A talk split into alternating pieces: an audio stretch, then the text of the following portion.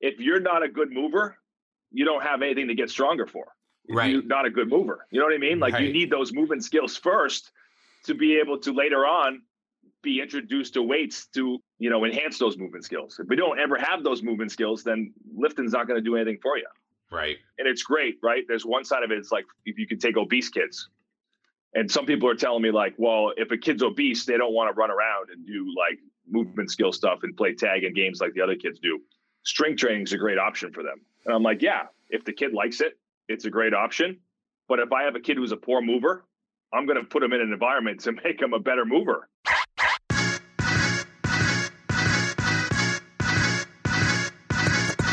Hello, and welcome to the Physical Preparation Podcast. I'm your host, Mike Robertson, and I'll be joining the line later today by Jeremy Frisch.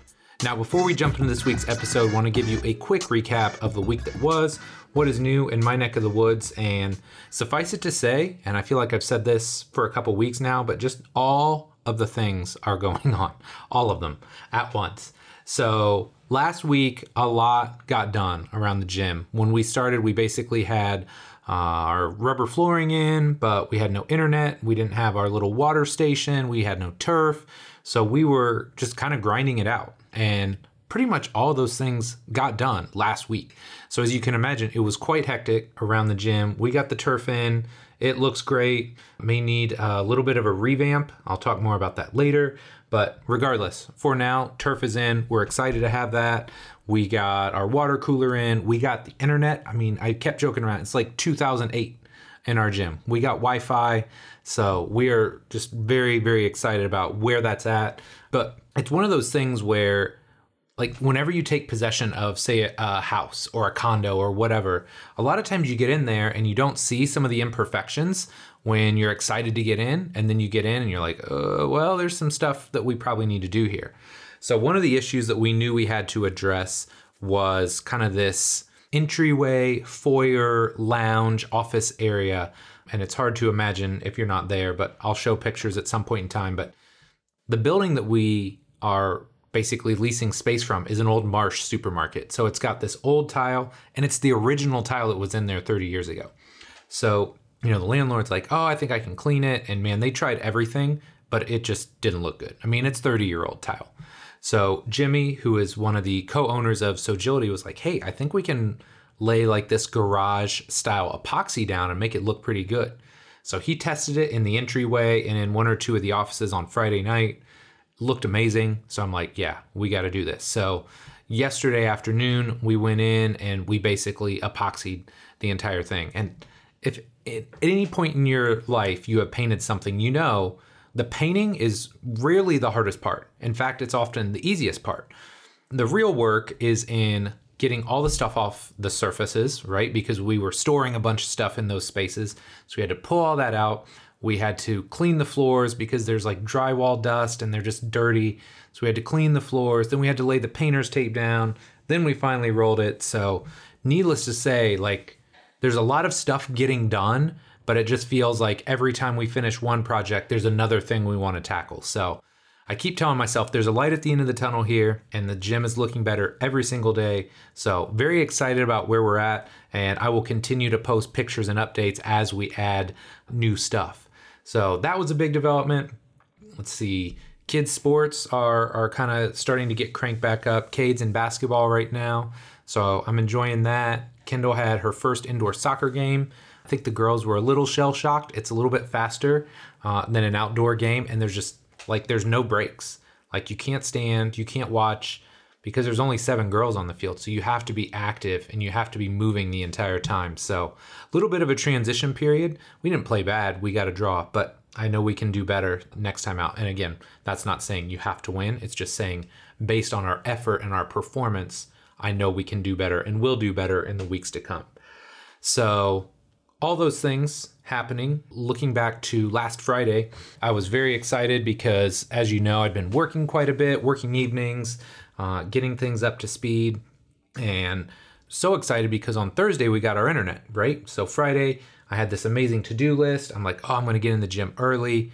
Early, I mean, it's pretty standard, but like eight o'clock, I'm going to get in, get some work done, just like amazing to do list. I'm getting all these things done. I'm going to dominate life. And sure enough, I get a text message from Tall Dave at 10:15. He's like, "Uh, yep. Uh, just so you know, my wife's in labor." so now I have gone from afternoon duty to morning duty. So I worked uh, my second morning today. It's been a little while since I've had to go in regularly and open the gym. And the hardest part with that, honestly, I feel like is just getting in the routine. Like I don't mind getting up, but when you're not used to getting up, your body is constantly in this fight or flight mode. So I'll wake up at like two or three in the morning and think, oh, I'm to be late. And then next thing you know, like I can't fall back asleep until like 4:30 and then you sleep like 30 minutes and you're exhausted your entire shift.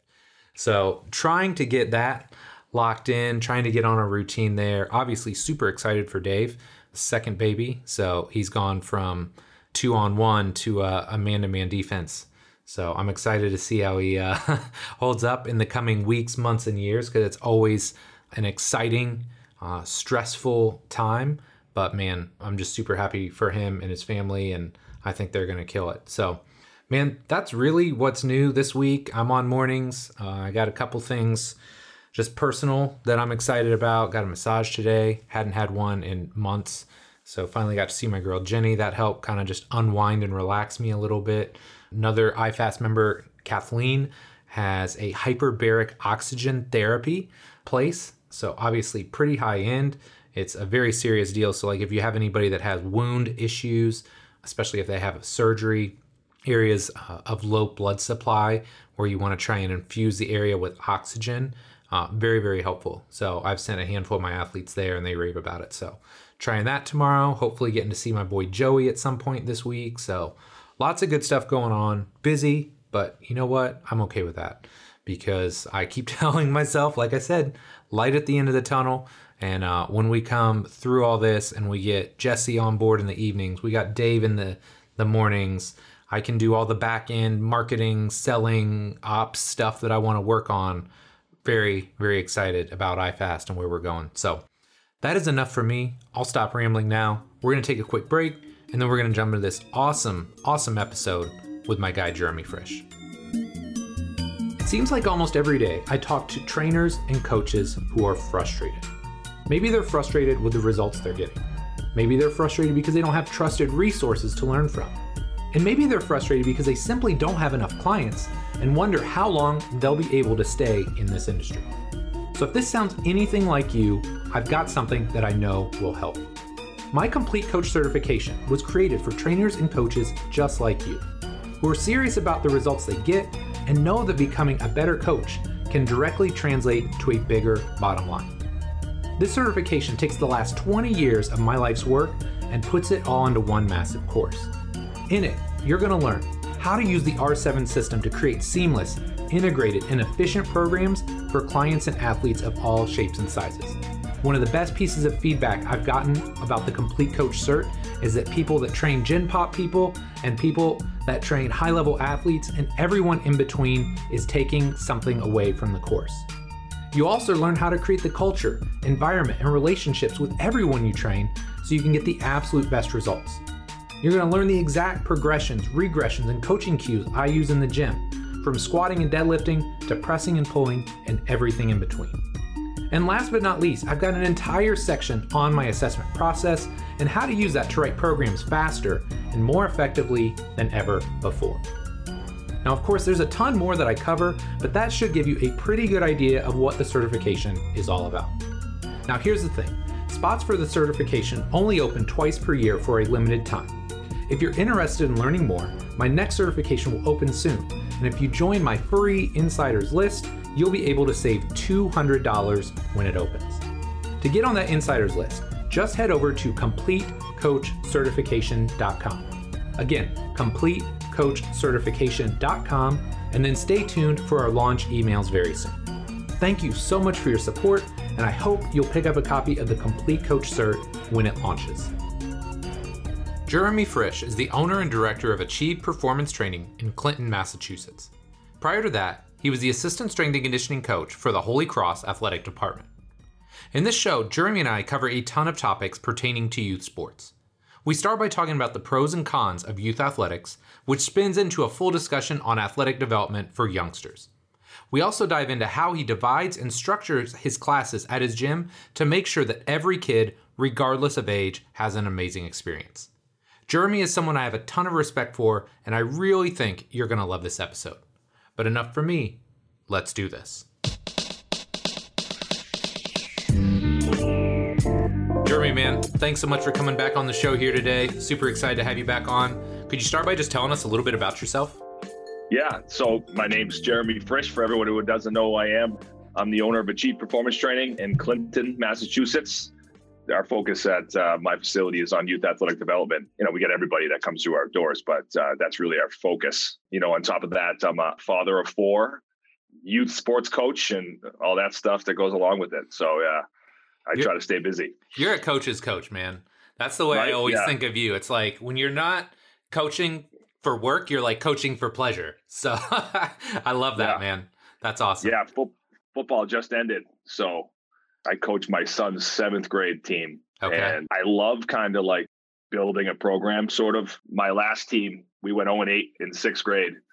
And then finally, like the next year, we got better. And finally, in eighth grade, we had won a Super Bowl and, and got to play down in Florida. And so I feel like I'm on that same track again. We missed a year with COVID, but like right this year we were god awful. You know? and uh, yeah, it's just fun to get. We had we had kids that never played before. We had kids that were like too young to actually be. They're in sixth grade, but they didn't have a team, so we pulled them up onto our team. So okay. I just love trying to like put the pieces together. You know, use football space too. Like, you know, everyone gives the ball to the biggest kid. Right. I throw the ball. Right. I throw the ball like I, you know, I'll throw it 20, 30 times a game. I, you know. I love it Right. you know, I played spread in college and I just can't let it go. And I, it's just, just like in coaching kids in like, uh, in the gym, you want everyone to be happy and you want everyone to get it like a piece of it and you want everyone to be exposed to it. So like our yep. goal always every game is like, how many different kids can we get the ball in their hands? You know what I mean? Yeah. That was always our goal every week to try to get the ball into like eight to 10 kids hands during the game and give them a, you know, give them a shot. So I'm like totally hooked on it, and uh, I'm bummed out that the season's over. But um, you know, I'm on to planning my next year's yeah kind of offense, what I'm going to do, when we're going to start. So I'm planning all that stuff. And those kids are like seventh grade now, so like it's nice they're all starting to come into the gym, right? right so right. They're at that age now where I can get those kids to start strength training and, and really kind of get them in a more like focused, organized program. Yeah. Which is kind of which is kind of nice too. So it sort of helped the business as well. That's awesome, man. I love it. Yeah. So, so what else is new? Because obviously you've been on the show once in the past, but it's been a couple years. What's new with you in that time? You and I had this conversation on, on email. I told you I was deathly afraid of presenting in front of people. Yeah. You know, on the content. Yeah. And so, but I actually did it. I actually nice. I I presented twice in October. I went up to Vermont and presented it a bunch to a bunch of uh, ski coaches, USA Ski and Snowboard. Okay so I, I presented to them and then I did the same presentation out at Park City, Utah at the US Ski and Snowboard's main facility. Wow. yeah, it went well. That's awesome, so, man. Nothing like going right into the big leagues too. It's not like you're just right? talking to local coaches, right?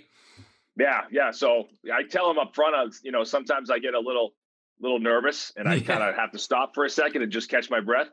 Once I get to the point where I'm talking about my content and what I do, yep. it's a breeze because yeah. it's like literally, you know, and I know it yeah. so well. Yeah. I, I can sit and talk about it all day, but it's just, you know, kind of the introduction and getting started. Yeah. Once I get past that point, I feel good, and then I just start sort of rolling. So it's been it. fun. I, am glad I got out of my like comfort zone and, and did it.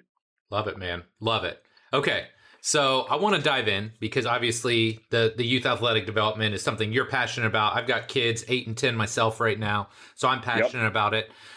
I want that to be the focus. But one thing I don't want to do, and one thing that frustrates me, I think sometimes on the internet, is when everything is super negative, right? So I want to do this like positive, negative, kind of back and forth.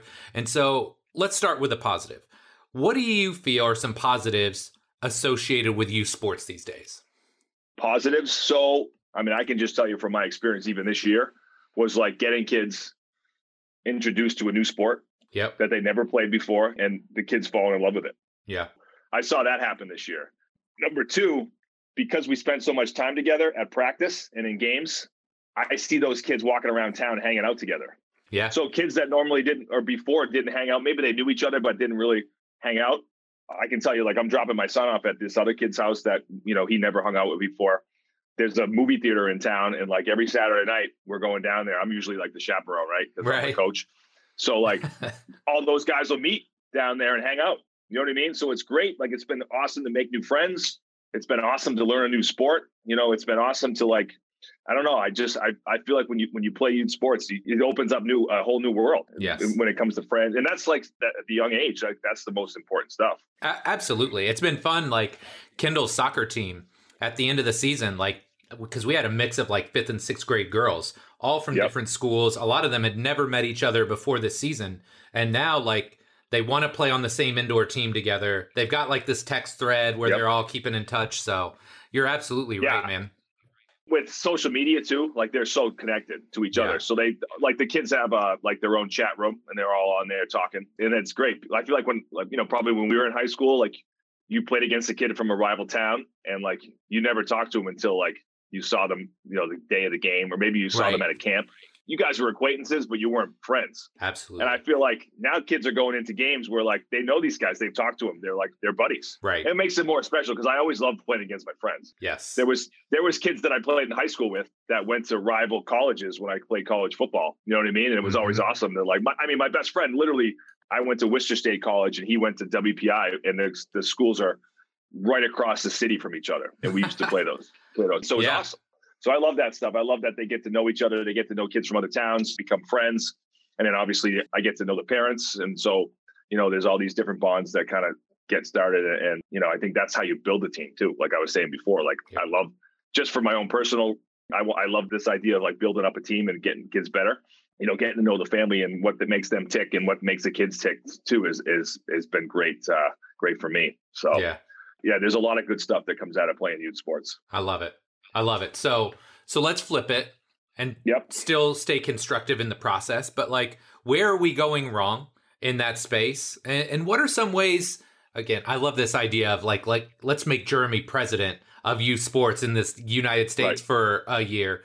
Like how do we change it? How do we make it better?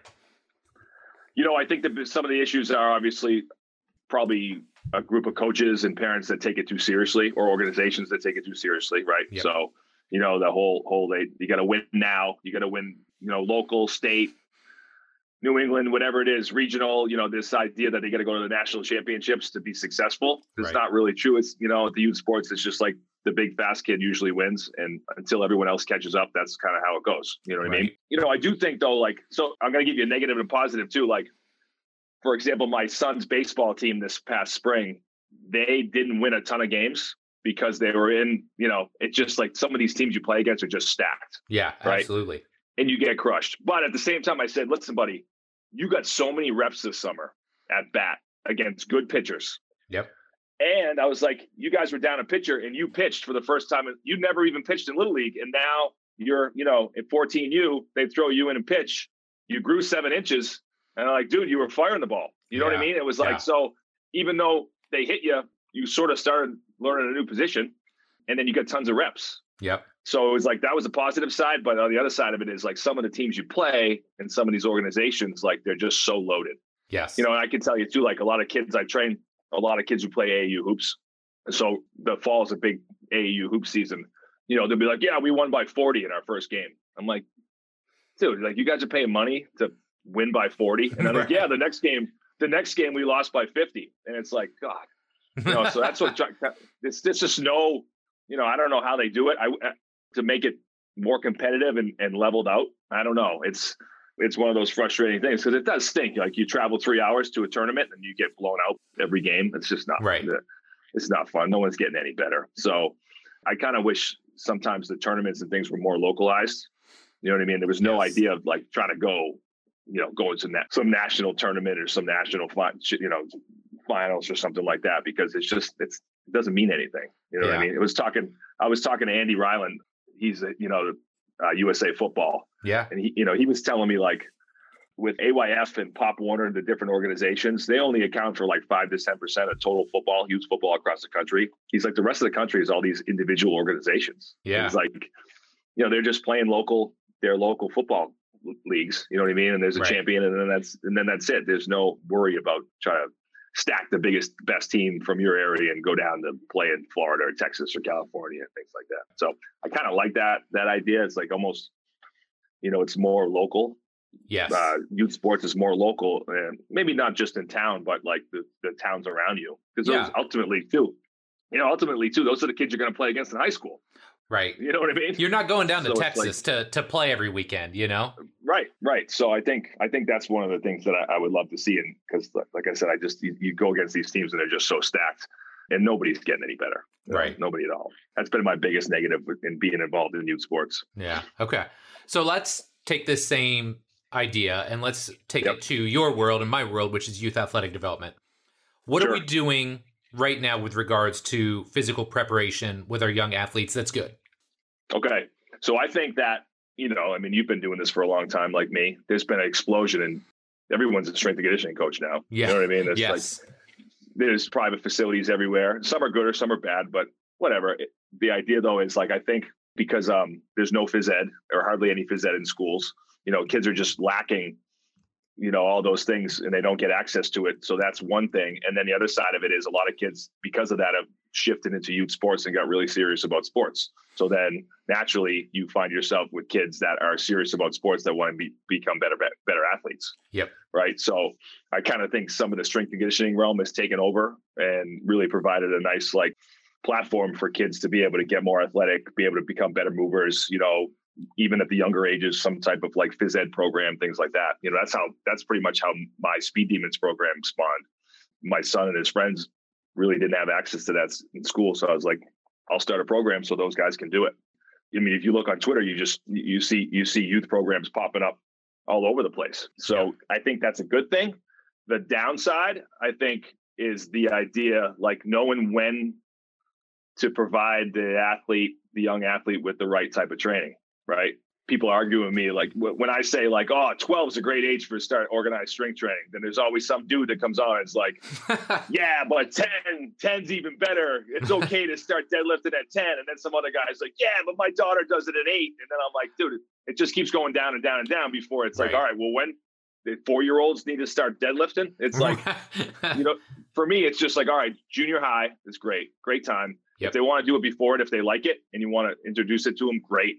But like for me, it's like I just want to get the kids to a certain, you know, kind of maturity level where they take it seriously and they come in and, and that's what they want to do. And if they don't, you know, we we provide. I'll try to provide some other type of means of exercise and something a little bit more fun and engaging for them. You know, it's probably my own fault because I go on social media and and I get involved in those co- type of conversations. Right. You know, Right. I guess if I if I just stuck into my own little cave gym, I would never talk to any talk to anyone and just do the things that we do. Right. But I think I think I think the biggest thing is there's probably a lot of coaches out there that maybe started working with college or high school athletes and they've trickled down into working with younger kids.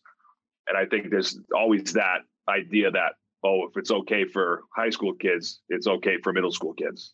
If middle school kids are doing it, then it's okay for elementary school right. other than you know it should be well this age you do these things and at this age you, you start to introduce these things and then later on you you know introduce these other things you know it's like this Right. and if you look at like you go back and look at all those translated russian texts and east german texts like they did that it was like the beginning of that communist schooling that you know the kids went to school and they did a lot of pe and they did a lot of gymnastics and they did a lot of games and they did a lot of that stuff to build this huge foundation to be able to do you know those olympic sports later on and i Right. think it's the way to go. You can't beat it because it's that stuff when the kids do in the beginning is is a, very fun for them.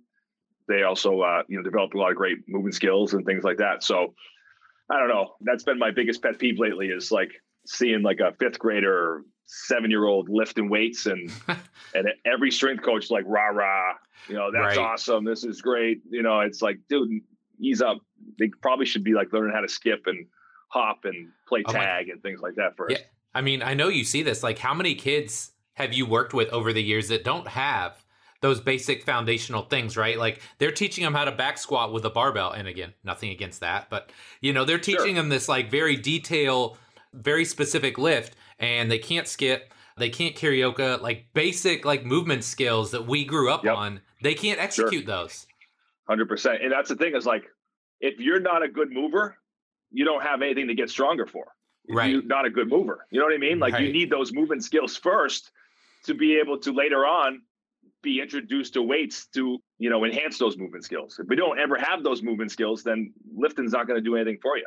Right. And it's great, right? There's one side of it. It's like if you can take obese kids, and some people are telling me like, well, if a kid's obese, they don't want to run around and do like movement skill stuff and play tag and games like the other kids do. Strength training is a great option for them. And I'm like, yeah, if the kid likes it, it's a great option. But if I have a kid who's a poor mover, I'm going to put him in an environment to make him a better mover. Right. You know what I mean? Absolutely. I'm not going to say, hey, you're not a good mover, so you don't get to be with these kids. You're going to come over here and I'm going to teach you how to do a deadlift and back squat. I'm like, no, I'm going to get that kid immersed in that environment to become a better mover. And then later on, just like the other kids, we'll we'll teach them, you know, we'll teach them how to lift weights. So because Yeah. there's only a small window of time where you really can like sponge between like four and ten. You know, that's where you really learn those basic movement skills yeah general general movement skills too, not not sport specific. For sure. Yeah, it's it's interesting too because when kids come into our gym, you know, like generally when they do more of like the formal training, you know, we've got like a standard warm up and like speed and agility stuff and, you know, a little bit of strength stuff depending on the age. You know, it depends obviously how hard we push it. But I can't Yep. tell you how many times like a group of kids comes in, and let's say it's four o'clock, one of them's shooting shooting hoops, or one of them gets Right. the spike ball out. Next thing you know, they're 20 minutes in. They've done none Yep. of the formal stuff, but I'm totally okay with that, right? Yeah. It's like, hey, you're getting all like the speed, agility, quickness, all that stuff right there. Hey, man, let's go do 20, 25 minutes next door. Let's get some of the foundational stuff in. And then they play another game at the end. That's like the best training session possible, I feel like, for a lot of those kids. I agree with you 100%. During COVID, they actually took down the basketball hoops in town. Like Oh took my them down. Like took them off the ribs off the backboard, right? So Outdoors? I was outdoors. oh, oh my outdoors. gosh. Okay. Yeah. Outdoors. Yep. It was crazy. Massachusetts was out of control. it, Yeah. You know, I got so mad. I went out and bought like one of those crappy, like home, you know, you fill the bottom up with sand. Yeah. I went out and got one and I like set it up right outside the gym, you know, right in the parking lot because there was literally no, there was no hoops in town. Oh my god. And I got a lot of kids. I got a lot of kids who love hoops. You know what I mean? Yeah. So I'd, I'd set that up and like, I'm not lying, Mike.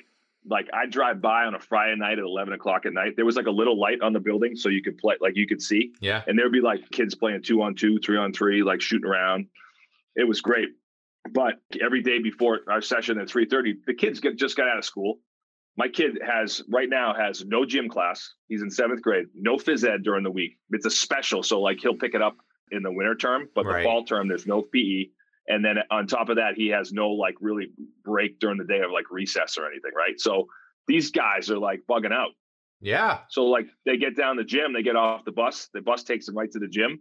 Like they go grab the ball and go outside and shoot. Sometimes like yeah, they might be out there for like a half hour, but they come in, they're sweating their butt off. right. You know what I mean? And they're good to go. So we'll do like maybe we'll get on the box and do some like stretches and stuff like real quick, just some range of motion type stuff. Right. And then that same thing, we get into like maybe some plyos, some med ball throws. We'll do some short sprints, maybe some resisted runs. And then those guys are all like seventh, eighth, ninth grade. Like they grab their sheets and they go lift. I love You it. know, it's like I think it's a great, it's a great way. And then I take that same idea with the younger kids who come in at 4:30, and now these kids are like anywhere from like grade three to five. And I'll be like, all right, see that ball right there? I want you to grab that ball. There's a bucket and the crash mat. I want you guys to make up a game.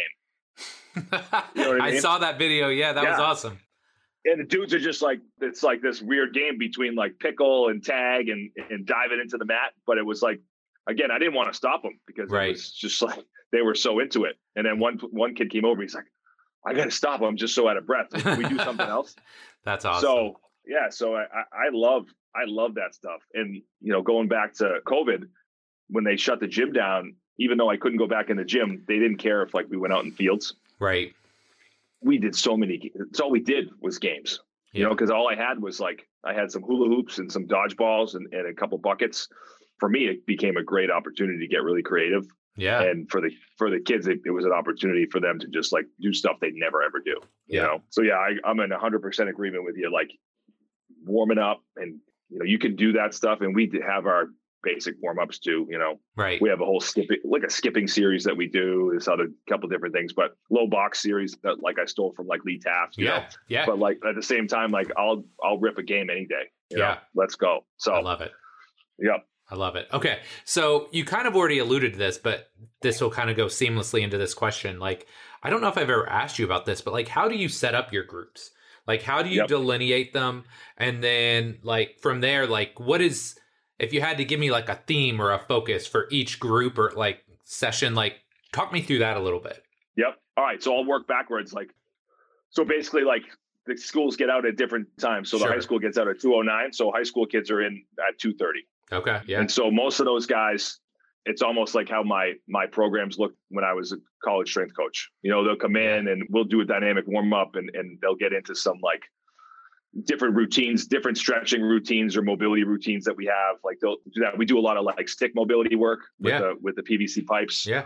We use these like long seven foot pipes and really, really helps the kids like get in different positions and stuff. So, you know, that 230 group is your all your basic strength and conditioning they're going to go from like mobility to core and then we'll do some balance work and then we go right into power development. We're throwing med balls we're sprinting we're jumping with all that stuff. And then every kid has their strength training sheet and they get in their their strength training work. And if a kid wants to like hit some conditioning at the end they might have it programmed in where they do like sleds or you know, tempo runs, things like that. A lot of kids like to do that stuff outside the gym. So I'll just program it. I'll be like, all right, you guys are going to go to the field. Or like a lot of kids are like, all right, we're going to play pickup hoops right now. So I'm like, dude, Perfect. that's all the conditioning you need. Right. Right. Yeah. So that'll be like a 230 group. 330 group is younger kids. So that'll be like anywhere from grade seven to nine. Okay. And kind of like a, we just talked about, we'll either do a kind of set warm up that we have, or we'll let the kids like make up a game or go outside and play hoops for like 10, 15 minutes. And then we come in, we do some kind of directed mobility work and then same thing, if like whatever's planned for that day and however however much time we have, you know, we'll do some plyometrics, some basic jumps. You know, with that group, you can still get a little bit creative. We'll do a lot of like circuits where we do like maybe like a balance exercise, like on one leg, yeah. a crawling exercise, you know, like um, stuff, a lot of stuff on the floor. It's kind of like to fill those athletic holes. Maybe those kids are might be missing. We do like little, we do a lot of hurdle mobility series, like stepping over, ducking under, you know, jump series I stole from like Dan Pfaff, you know, mm-hmm. different like um, hops on the box or pogos or single leg hops. And same thing with medicine ball series. We'll do like throws off the wall, overhead throws, slams, vertical throws. You know, we'll do all that type of stuff. I, I think kind of immersing that age group and those, all those types of activities, you're yes. kind of just building a wider base, right? For sure. For them. And then later on, like when you really get serious with the strength training, they have sort of a, a, a nice like kind of repertoire of, of, movement, you know, movement library, I guess is, yep. is the word. So every kid, after we get done with any speed agility work, we sometimes will do like a game that kind of connects with the speed work, yep. right? Like a chase game or something, something like that. And then those things, those kids too will go in and they all have their own kind of sheet. Some kids are more advanced. So we got kids doing cleans and deadlifts and squats and things like that. But I also have kids that are sort of just being introduced and maybe not as athletic and coordinated. So, you know, they might be doing more like just learning how to goblet squat or, or yeah. air squat for the first time. You know, some kids are benching, other kids are, you know, just learning how to do like a simple dumbbell press, you know, on one knee. You know, yeah. so it, it varies, right? It varies their age and their ability level. And then the next step down from there. So we have a 430 crew, which is like anywhere from grade three to five. Okay. Yep. And those guys are just you can't even give them a water break because like they sprint to the water break and they take like one sip yeah. and I haven't even got a, able to set up the next the next station. So it's funny with that group. I try to like have a theme for the day. So say like it was a speed day, like we're gonna just do ex- all acceleration. Yep. In my head, I'll set up like seven or eight different activities that all have acceleration involved. Okay. You know what I mean? And a yeah. lot of times too, acceleration with like that perceptual decision making yes type thing like they might sprint at me and I'll like try to juke them. Like I'll try to tag them with like a noodle, you know, yeah. something that simple, but, but they love that part of it. They love yes. to be able to, you know what I mean? Or they'll, again, they'll chase. We play a game like radishes and raisins so that the kids, there's like two groups of kids facing each other. Mm-hmm. One team's the radishes, the one the other team is the raisins. Whatever name I call out, one team runs away, the other team chases. Yes. Everyone yeah. gets a laugh you know so and at each end of the of the floor we'll have the crash mat so like the kids are getting chased and then they're diving into the mat right. you know so it's it's awesome right so like for example on another day like today we have like a balance theme okay. it's like all balance stuff we'll start off real simple like the kids will be laying on the ground i'd be like get up and they'll get up and balance on one foot then we'll like get up balance on one foot eyes shut get up, balance on one foot, eyes shut, hop in a circle. Like we'll just add a piece, Right. Right? Yep. Then we'll get a little bit more dynamic. All right, so we're going to stand on one foot and we're going to give each other like a low five and a high five, low five, high five. So what you see is like that kid balancing on one foot, but he's like squatting on one leg too. So Yeah. you're getting that kind of involved, right? Yeah. And again, they're always they're always giggling and laughing. And if you came in, it, it doesn't look like I'm explaining it. Kids are falling down. You know, they're bending over. You know, their backs Right. are rounded. It's not like you know we're not nailing these perfect positions, but No. who cares? It's not not dangerous, right? right. And so from there, like we'll go from like that low five, high five type thing to like I'll set up like you know the freaking battle ropes. Yeah. I don't use them for that ever, Yeah. but we use them for tug of war and stuff. oh right? yeah, so yeah. Yeah. we put the battle ropes on the ground and I'll make like a zigzag, like a different pattern. And then the kids have to hop back and forth over the over the rope all the way down the floor, you Okay. know, on one leg, right? So the idea is like every jump's different because you're always moving forward, but you're always kind of zigzagging through. So really what we're doing is right, we're working on balance, but we're going from really like simple static type stuff to way more dynamic stuff, right? So from then from there, I'll do this thing called like magic cone. I have a cone in my hand. The kids are all facing me. They're all standing on one foot. Like I'll point at them. They'll they'll hop backwards. I'll point towards me. They'll hop towards me, sideways, stuff like that. So we're doing a lot of single leg work.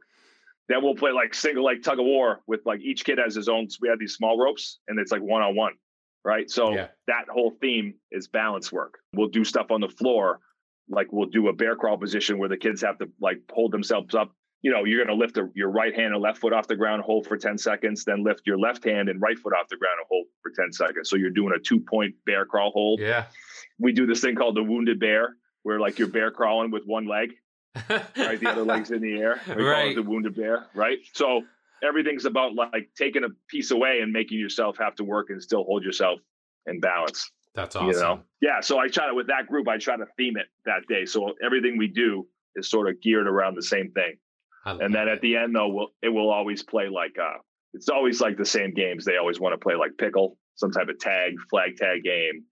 You know, so that's that's kind of we have the their fan favorites, I guess, down there. yeah. Okay. So I got to ask, what's what's pickle? Pickle is a runner in the middle and Yeah. two guys on a base each end. You're trying to run them down. You're trying to run Ah, them down with okay. the ball. Oh, I got like you. a it's like a baseball game. Yeah. Yeah, It's yeah, probably okay. different different name everywhere. You know Yeah. what I mean? We actually changed it to um, forever. It's been known as pickle, but we changed it to make it more sound a little bit more like uh, athletic. We call it runners and gunners. Oh, okay. So that's, okay. that's a good name. I So like that, at yeah. our at our gym, you know, you can play it with just three kids, one guy in the middle and two guys, you know, throwing back and forth, and you tag them out with like your baseball glove. Yeah. But the way we play it, we got like 15 kids in the middle and two coaches at each end, and we play with a dodgeball. So we are firing that thing, trying to take kids out. Oh, I love You know what I mean? Yeah, so that's awesome. It's awesome. But I told this story before, and it's 100% true. I sat one night, instead of me being involved in the game, I sat and watched one of the kids, and I counted. It's about 20, 20 yards up and back. And at the end of one game, the kid ran like 500 yards. oh my this kid was like 10, and we Yeah. couldn't get him out. But he had he had run 500 yards, and he didn't even know it because wow. he just kept going up and back and up and back and up and Right. back and up and back. And it was like right around 500 yards that he kind of accumulated through one game. I was like, dude, talk about conditioning, right? right.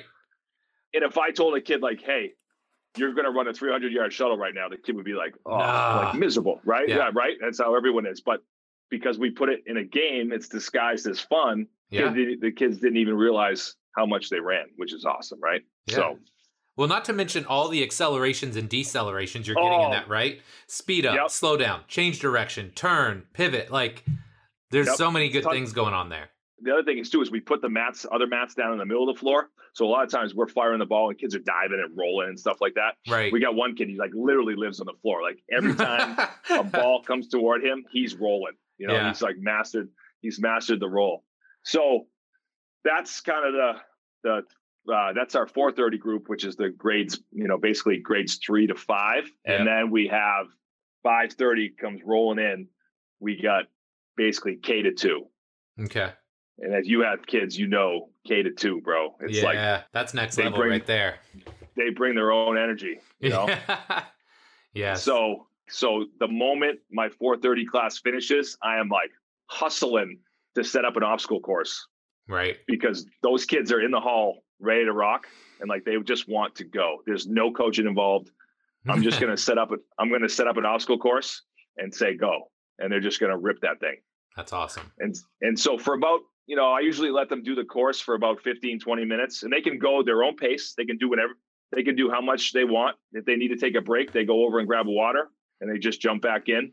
And you know, I usually set it up in sort of like a circle, so the, the kids like are on the turf. They can just go round and round, and then after that, I usually take some of the pieces of the big obstacle course, and then I make a smaller obstacle course where the kids can go at the same time and race each other. Mm. There's some competitive kids in that group, so like if any kids want to go against each other, we'll do something like that, and that will always finish like into a crash mat, so the kids can like dive and have some type of like big finish, right? right. And then from there, I'll go clean up, and then we do some type of game we have a game called Boulder Ball where we put all the kids in the middle, try to hit them with a stability ball. right? Yeah, we call yeah. it Boulder Ball. Kids love that, right? We don't fire it. Right. We just let them let it bounce. So we have different like just simple, understandable games for those kids to to play. Uh, we play this this one game called Alien Tag, which I love because me as a coach, I have a, a pool noodle and I have to hit the kids in the ankle in order for them to go to jail. So there's a set jail area. Right if I hit them in the ankle, they have to go to jail. They can get tagged out by their teammates. They can get them out of jail if they tag them. The part I love is like when I go for their feet, they're always jumping. Yeah. Right. They're always taking, dude, you should see some of the, the athletic moves some of the kids make just to like try to get away from that freaking pool right. noodle. So that's a great one. And then I can like, I can finish and I can say, all right, you know, my son Brent, he's in third grade, but he was, you know, doing that class for a long time. I'd be like, Brent, you can take over and you can be the alien and you can chase. So then the kids can chase each other. Right. You know what I mean? You know, if we have time, again, that age group's old enough to um, understand pickle as well. So we could play, we can play that game with them, you know, different relay races, things like that. You know, that age is just real, not much coaching. It's just more creativity and setting things up for them to kind of explore. That age is more the environment. yes. Know? Yes. I love so, it, man. Okay. So one of the things that I have a question about is, you know, if people follow you on the gram, and if they don't, yep. they should. We'll make sure we get your link in the show notes. But like literally your gym looks like it's like a gym class, right? Yep. I think we talked about that on the first show. It's like you are gym class. So let's say somebody listened to this show and that's like their red flag. They're like, nope, I don't, I don't have all that stuff or I can't do all that stuff. How could they start to improvise and do some of the stuff that you're doing without all of the cool equipment? You know what? I during my presentation I did with USA Ski and Snowboard. It was I showed his picture. It was like I called it the Youth Athletic Development Starter Kit, and it was like it was like tennis balls, right? Yep. You can buy at the hardware store. It was like two hula hoops, a couple of trash buckets that I bought. It was like five bucks a piece. A mini trampoline that I bought on Facebook from the dude down the street.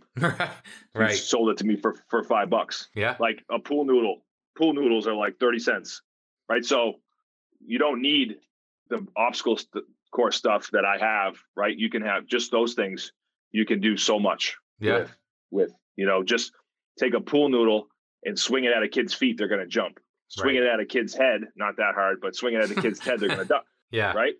Put it up in the air and they're going to jump for it.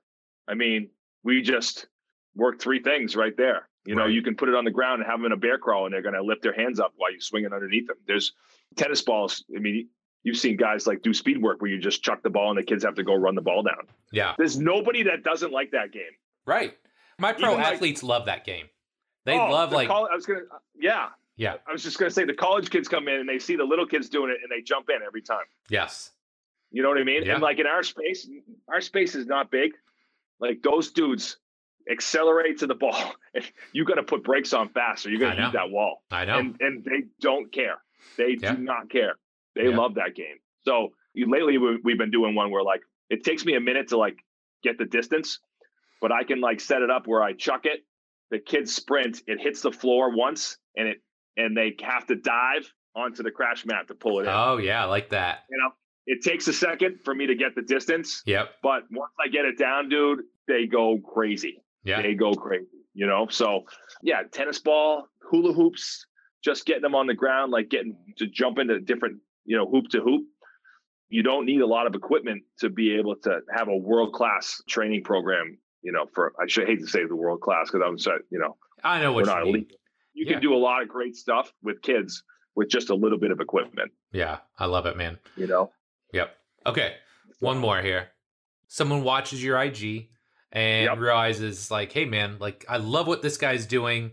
That's not at all what I'm doing. Right. Like, they're just following this, like, very, like, vanilla S&C program, or there's not a lot of, like, environmental stuff or perceptive type stuff that you put into your program. So, what are one to two things that somebody that just wants to make their program a little bit more dynamic, a little bit more robust? What are the things that they could do today to start adding more of that into their sessions? kind of like what you and I just talked about before was like whether it's at the beginning or the end or even in the middle, adding that sort of game piece. Yep. right? Tag's probably the oldest game besides wrestling. Yeah. Tag's probably the oldest. It's probably the oldest game in the whole world, right? Yeah. Because if you gave a kid, a bunch of kids, like some open space and free time, they're going to start doing two things. They're going to either start wrestling or start playing tag Right. every freaking time. yeah. I've, I've tested this this hypothesis so many times, and it's so true. Like if they don't have any other equipment around and they just have open space and free time, and you have little kids, that's the two things that are going to happen. They're either going to wrestle they're going to wrestle or they're going to start playing tag. Yeah. And so, you know, that's one of those things you can maybe you don't want kids to wrestle. Maybe that's probably going too extreme, but definitely like a game of tag or any type of like activity where kids like chase each other down, which requires no equipment. You know, those are the type of you're getting that perceptual kind of environment and you're Yeah. getting that acceleration, but you're also because you're not thinking about what you're doing, you're just sort of pl- you're you're uh, actively chasing someone down or getting chased Yep. that's where the magic is. If you want to kind of spice up your training program, working with kids or even older older athletes, like that's where it's at. You want to add that sort of game slash proprioceptive type of activity that really sort of engages them. Yeah. I, I just want to tack on to that. Like one of the things that our kids absolutely love, and it goes through cycles, but for a long time it was spike ball. Right. Yep. And again, I do a lot of the consults for our gym. So like every person that calls with a kid that's like 12 to 16 Yeah. wants speed, right? Like, Right. oh, they're just not fast enough. Like, and I always joke around with our interns. I'm like, look, the reason every kid that comes to us at that age wants speed is because if they're jumping 40 inches and running like a 10, 500 yard dash, they're not coming to iFast. You know what I mean? Like, they need something else. So, spike ball has been a big one. Uh, we called it wall ball, which is just handball with a spike ball, was another one. And then I think we're going to actually get pickleball. That's why I asked you about pickle because again, now you've got hand-eye coordination, short court, lots of Yep. change of direction, first step perception. Like I think I'm going to buy one of those because I played it a little bit on uh, fall break and I was like, oh, I get it now. Like this would be great for Right. Yep, it's great for kids because it shortens the torque. You know, that's another thing too. Is like when you look at like the athletic skills model, which is a group out. I think it, they're in the Netherlands, but Okay. like their whole approach, the concentric approach to training, is like with kids use a shorter field, smaller field, Yes. but bigger ball. yeah. Make the game smaller, but also bigger in a way that they can sort of attack it. So like, in even like if you're training a baseball player to swing a bat, like you got a kid who likes baseball, teach him to play ping pong, teach him to play tennis, teach them to like hit a huge ball, like do everything you can that involves like a that motion, not just Yeah. taking a bat, hitting off a tee. Right. So I think you're right on with that too. It's like pickleball is great for kids because it makes everything smaller, but at the same time, they're able to be able to get to where they need to be to hit the ball. You know, you can use a bigger racket if you needed to, use Yeah. smaller kids, you know, so there's lots of ways to manipulate it, which, you know, over time will develop develop those skills. And then they can sort of as they get older, you know, you go, go smaller and smaller and bigger and bigger size court. I love it, man. That's Yeah, great. it's great stuff. I love it. I love I love pickleball, and, and it's great for older people too that Yeah. don't have the, you know, that speed and agility anymore that they used to have. Right. Well, so like a lot of the the older adults that we work with, okay, so the natural progression is, oh, I play singles, right? Tennis, and then they go to doubles, right? So they have to cover less ground, right? Well, it's the same thing with pickle. Now you just have a smaller court, so you don't have to move as much. You don't need that Sure. same burst or not quite as aggressive on the joints. So yeah. Yep. It's funny how the now that I'm thinking about it, it's almost like this, you know, bell curve, right? Like you start with 100%. these kinds of games, you get to the big sided stuff, full side, and then you can come back and you continue to play this stuff for years. Yep, I, I agree with you. Yep. I even even even after college playing football, I you know I played like flag football. Yeah. You know what I mean? And, and, it was a smaller field, or we even played indoor, and it was it was great just to be able to play the same game, but not yes. you know have to worry about someone getting your head you know taking your head off. yeah, I bet. You man. know.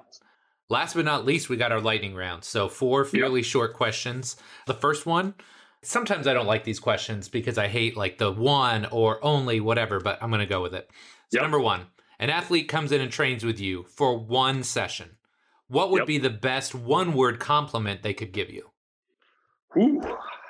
Uh, one word, I would say, I guess it would be fun. Yeah. I, I, even your college guys, you know, I make it enjoyable. You yes. know, make it enjoyable for sure.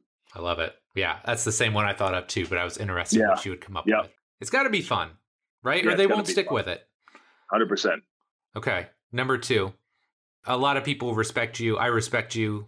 Who is your favorite person to follow or learn from with regards to youth athlete development? Favorite guy would probably be Kelvin Giles. Okay. Um, I just really like his his writing. He has got a website called um, Movement Dynamics.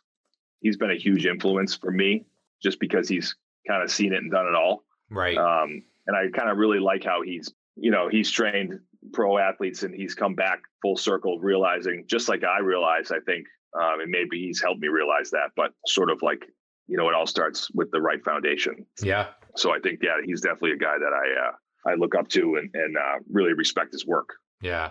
And I got lucky. One of his books, he put one of my articles in his book. So that was, oh, wow. It was really exciting for me. Yeah. Yeah. That's awesome. So. Now I'm going to have to dive into his stuff. But it's funny that you say that because I've had this realization too. And my wife and I had this discussion kind of on the way back from fall break. I'm like, man, I wish kids didn't have to go to school so I could train them when I normally train my pros. Yes. And it's nothing against, yep. like, I love the people that I work with and I could coach them forever, but I would love to be able to do more of that. So I think that's what part of the youth sport coaching for me, like, of course, I get to hang out with my kids, right? So that's yeah. awesome. But being able to impact positively all these other kids is a big deal to me, too. So, yeah, we during the COVID they had the kids doing remote learning. Yeah.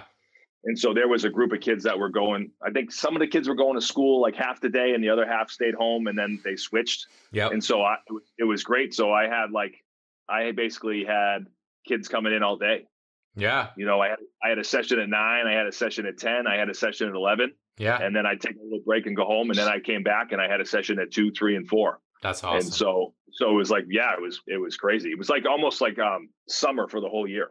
You know, you had kids, yeah. you had kids coming coming throughout, which was a lot of fun. And the other part was nice was like the I mean it stunk for the kids, but since there was no sports, training was it.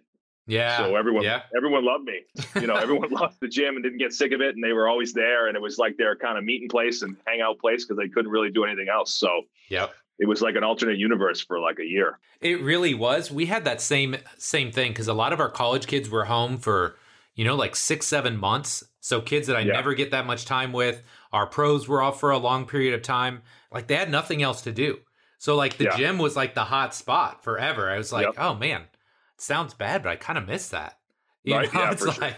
I yep. just miss that camaraderie and having those people around all the time. It's funny though, I had a bunch of kids that I think they got so stuck, like it was their place to go yeah. during that time, that now that they're back playing their sports, like fall sports, a lot of them typically I would lose them for like three months and then they would come back after the season. Yeah. A lot of them like had been paying and sticking it out and trying to get down there during their in season. That's awesome. You know, during the, yeah, just because like they sort of miss, they miss not being there. So it's nice. So I get some kids that like sneak in on a Saturday morning, which I typically wouldn't have, you know, or like a six or seven o'clock at night, you'll see them hustling down there after practice and getting in there. So that was been pretty neat. That's awesome, man. Number three, What's the best advice you give to someone who coaches kids in any capacity? Winning's the last on the list, and fun is the tops on the list. You know what I mean? So if you can just get them to ha- eh, have a good time and enjoy themselves, down the road they're going to be more apt to stick with it.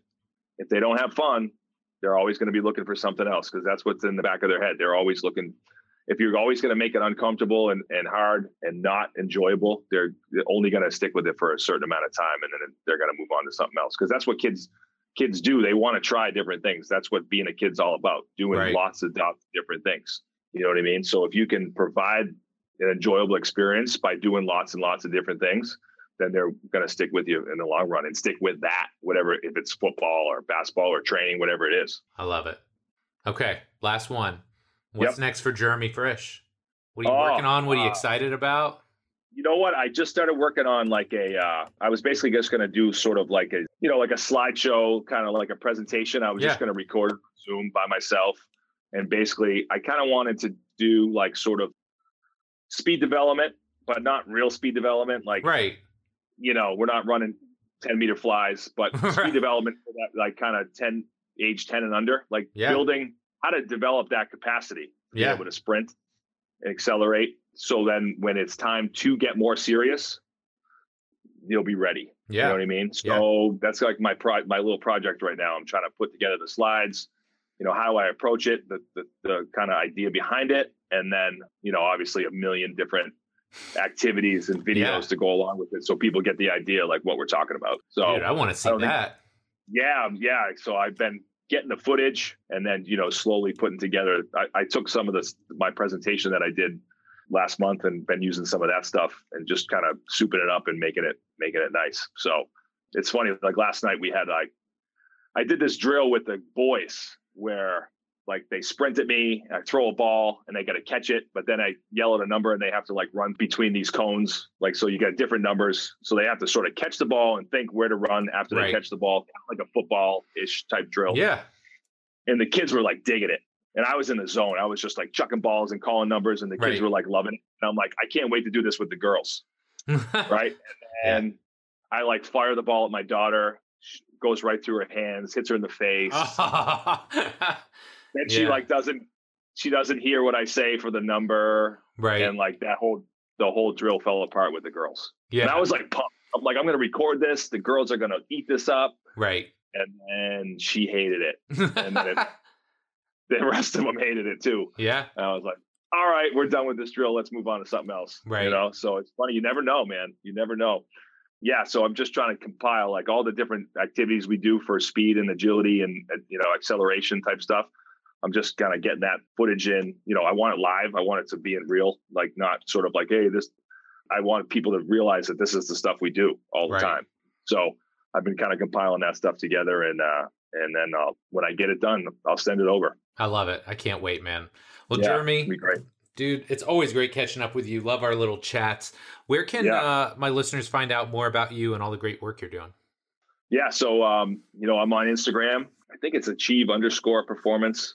We'll get Pretty it. sure. We'll find Yeah, you can look up my my my name too uh, under Jeremy Frisch. Same with uh, Twitter. I'm a big Twitter guy. So I always said like Facebook is like all local people that I know, a lot of Yeah. a lot of families, right? And then like Twitter's all the coaches. Yep. It's where you find all the coaches on Twitter, and then Instagram's just like the Wild West. Yeah. Yeah. You don't know. yeah. You don't know who you talk to on there. So Right. I'm on all those things, but I probably spend most of my time on Twitter or, you know, just posting some of our content on Instagram, you know, for people to see just in case they want to use it or, Yeah. you know, inspired by it and, and, and can, and could help them in their, uh, with their facility or their team or their children. Yeah. Easily one of my favorite follows on the gram. And I'm not just saying that Oh, because you're here. I love love your work, man. So Jeremy, again, man, thanks so much for coming on the show. I really appreciate it, buddy. Absolutely. It's been a pleasure. Right, my friend, that does it for this week's episode with Jeremy. Really hope you enjoyed it. He's one of those guys, every time I get off the phone or a call or whatever with him, I am just like hyped up. I want to go to the gym. I want to start getting these young kids in there and I want to start helping them get better. So I really hope you enjoyed this episode. I hope it motivated you as well, especially coming off my five things I need to say podcast slash rant, whatever you want to call it. Hopefully, this is just a little bit more fuel for the fire, and hopefully, it convinces you how important developing our young athletes really is. Now, if you enjoy this episode, got a small favor to ask.